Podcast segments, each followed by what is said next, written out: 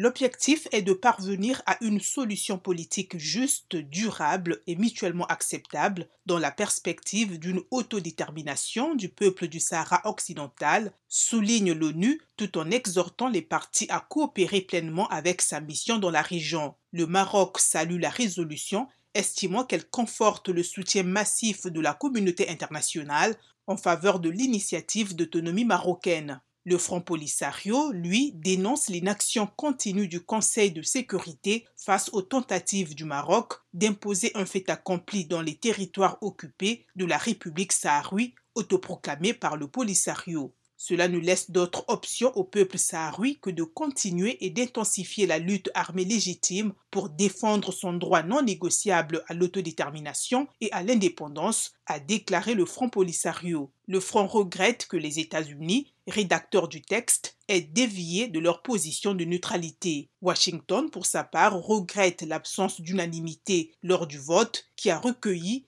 13% pour, avec les abstentions du Kenya et de la Russie qui dénoncent un texte pas équilibré. Pour Moscou, il est peu probable que la résolution permette de faciliter une reprise des négociations directes entre le Maroc et le Front Polisario.